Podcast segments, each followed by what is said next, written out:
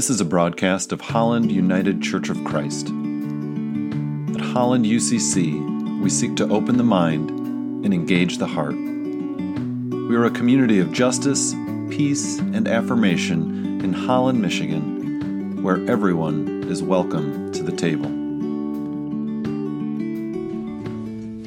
The Holy Gospel according to John 20, John 20, 19 through 29.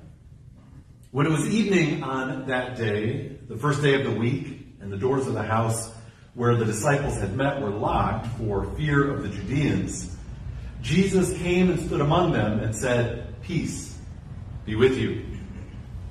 After he said this, he showed him his hands and his side. Then the disciples rejoiced when they had seen the Lord. Jesus said to them again, Peace be with you.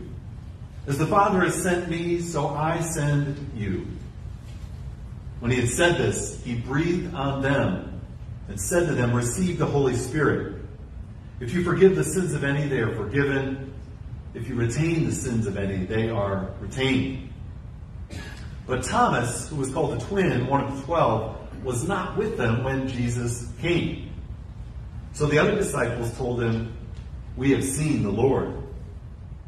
But he said to them, Unless I see the mark of the nails in his hands, and put my finger in the mark of the nails, and my hand in his side, I will not believe. A week later, his disciples were again in the house, and Thomas was with them. Although the doors were shut, Jesus came and stood among them and said, Peace be with you. Then he said to Thomas, Put your finger here and see my hands Reach out your hand and put it in my side. Do not doubt, but believe. Thomas answered him, My Lord and my God. Jesus said to him, Have you believed because you have seen me? Blessed are those who have not seen and yet have come to believe. For the Word of God in Scripture, for the Word of God among us, for the Word of God within us. So I've always felt kind of bad for Thomas. You know, he got left out when the big event happened. Maybe he was out getting groceries or something. You guys send me out, and of course, I missed it.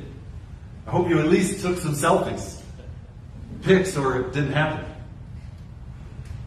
And then, to make matters worse, Thomas has to sit with the sense of missing out, not just for a day or two, the text says, but for a week a whole week. And he kind of has this attitude of, nice story, guys, but I'm not really buying it. I'm going to have to see it to believe it. And in a way, who can blame him? Yet he forever gets a bad rap, right? He becomes doubting Thomas, the disciple who missed out, the disciple who didn't measure up, but how do we know if any of those other disciples would have responded differently, right? He just happened to be the one who wasn't there. And so many of us have been taught that doubt is a problem. Doubt is bad. You don't want to be like Thomas, do you?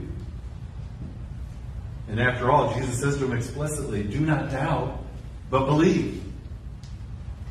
And the takeaway we're left with is doubting is bad, believing is better. Well, turns out maybe it's not quite that simple. For one thing, you really can't just believe your doubts away. If you've tried, let me know how that went.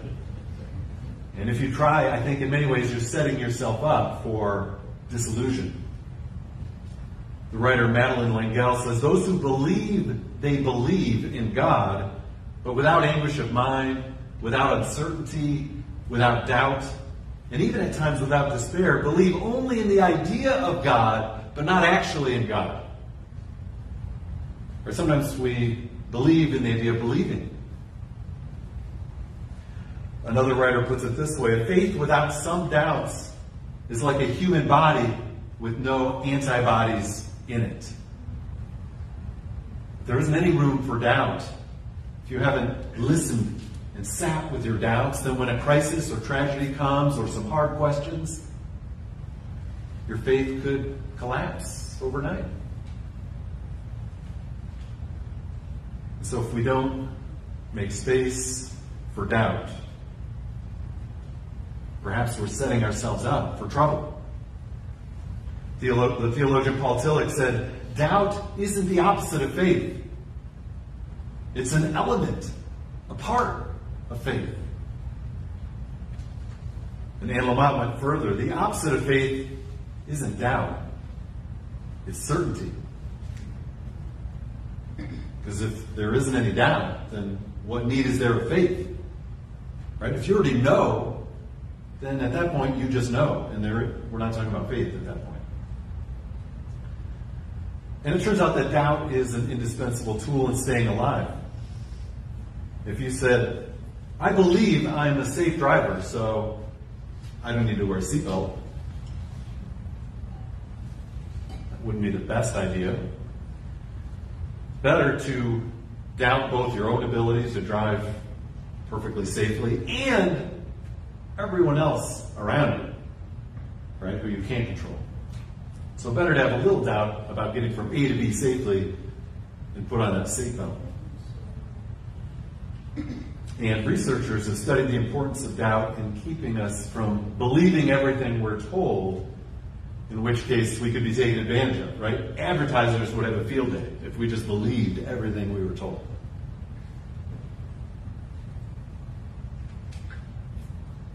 We need a healthy amount of skepticism to keep from buying every product that promises us instant happiness, a perfect body, a perfect career, a perfect life.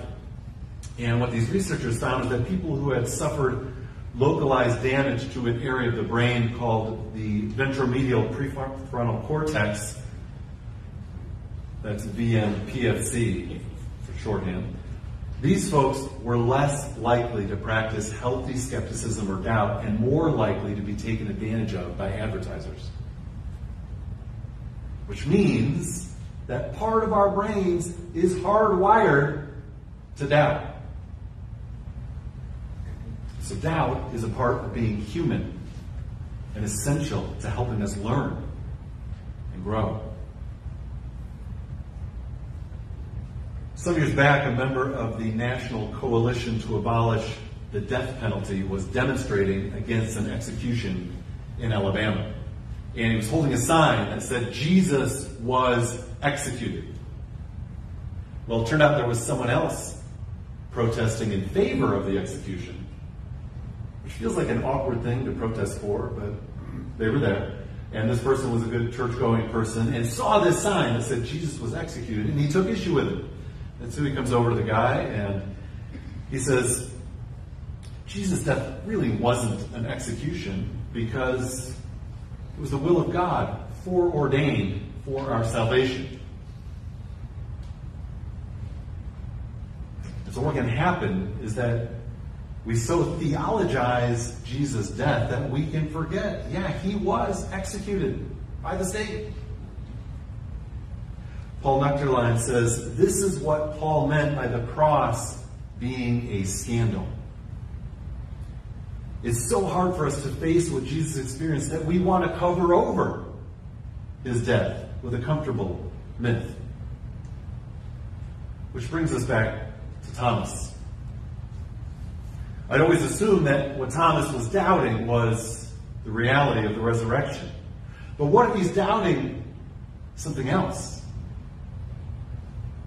Remember what he says unless I see the mark of the nail in his hands and put my hand in his side. What if Thomas isn't doubting the resurrection but the crucifixion? What if he's doubting the fact that God would raise someone from the dead who had been executed in utter shame? That puts this story in a slightly different light. Again, think of the disconnect of this churchgoer who was in favor of capital punishment. By believing that God needed, maybe wanted Jesus to die, planned for Jesus to die, we imagine that God needs violence to accomplish God's purposes. And if God needs violence, well, then our violence is okay too. What is harder to believe for both Thomas and all of us is that God is not only not using and affirming violence, but the opposite, showing us the triumph of the way of peace and love and nonviolence. And you could argue that the violence done by a few in that single moment in history to Jesus reflected not just the few Roman soldiers who are actually doing the deed, but the violence all of humanity has believed in and committed, including ourselves. And yet God forgives our violence and shows us a better way. And so the doubt in question in our story perhaps isn't so much about the resurrection per se, but that the way of peace has truly triumphed, that the crucified one has been raised. And what we are invited to doubt is that our way of violence is the only way. And what we are invited to believe is that Jesus' way of peace is the better way. But of course, all signs point to us believing and doing the opposite. Instead of doubting our violence, we believe in it more strongly than ever before. Instead of understanding that words written hundreds of years ago may need to be updated to make sense today, we instead imagine that the Second Amendment is more sacred than Scripture itself. And when more school children get shot up, or folks simply going to the bank, or vacationers relaxing on the beach, the answer again and again in this country isn't to doubt the sacred right of violence, but to double down on it. The answer to gun violence, we're told repeatedly, is more guns. We need armed guards at every school. We need to arm teachers. We even should be armed at church. Well, this all pervasive belief in the power of weapons to save us from other weapons reminds me of the story of a village whose leader had an accident, hurt his legs, and needed to use crutches to get around. Well, it turns out that he took to the crutches quite well. He gradually developed the ability to move with speed, even to dance and do impressive little pirouettes for the entertainment of his neighbors. And he liked the crutches so much that he took it into his head to train some of the children in the use of crutches. And it soon became a status symbol in the village to use crutches. Before long, everyone was using crutches. And by the fourth generation, no one in the village could walk without the use of a crutch. The village school included crutchery, theoretical, applied, in its curriculum. And the village craftsmen became famous for the quality of the crutches that they produced. Well, one day, a young man who'd been reading some, quote, dangerous books presented himself before the village elders and demanded to know why everyone in the village had to walk on crutches since God made everyone with two good legs to walk on. The village elders were amused that this upstart should think himself wiser than they, so they decided to teach him a lesson. Why don't you show us how, they said.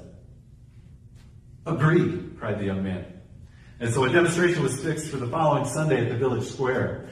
Everyone was there. The young man hobbled in on his crutches to the middle of the square, stood upright, and dropped his crutches. Well, a hush fell over the crowd as he took a bold step forward and fell flat on his face. That day confirmed the belief for everyone that, in fact, it is quite impossible to walk without the use of crutches. When you believe something long enough, it is hard to imagine another way. But there are signs of hope. Signs that people are beginning to doubt the conventional wisdom and believe that there is a better way. When we see students showing up to state legislatures chanting for peace for real gun reform while singing This Little Light of Mine, there's reason to hope. When lawmakers are willing to join the protest, even at risk of losing their own positions, there is reason to hope. And when a state like our own, which has done nothing on this issue for four decades, now has elected officials brave enough to pass at least modest gun reform, there's reason to hope. When folks like Shane Claiborne are melting guns into garden tools, we might begin to believe that the old words of the prophet might still have some life, that they shall turn their swords into plowshares and study war no more. Because it is time that we doubt our conviction that violence is the way.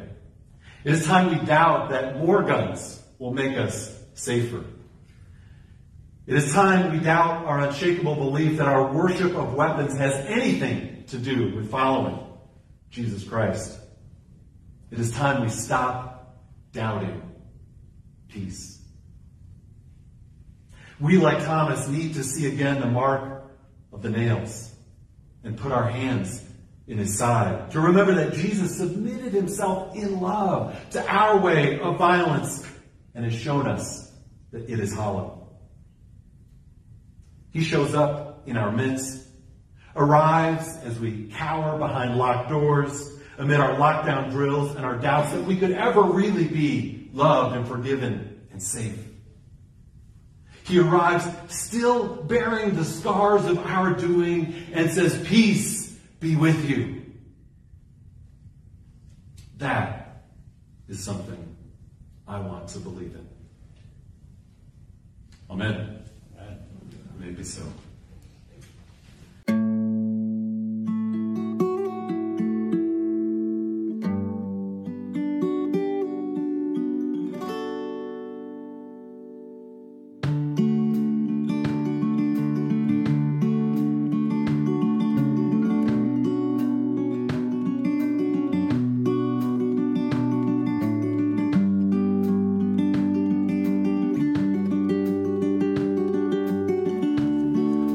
You are invited to join us for worship on Sunday mornings at 10 a.m., streaming on Facebook. You can also watch these messages on the Holland UCC YouTube channel. And for more information, how to get involved, or to support our work, like us on Facebook or visit hollanducc.org.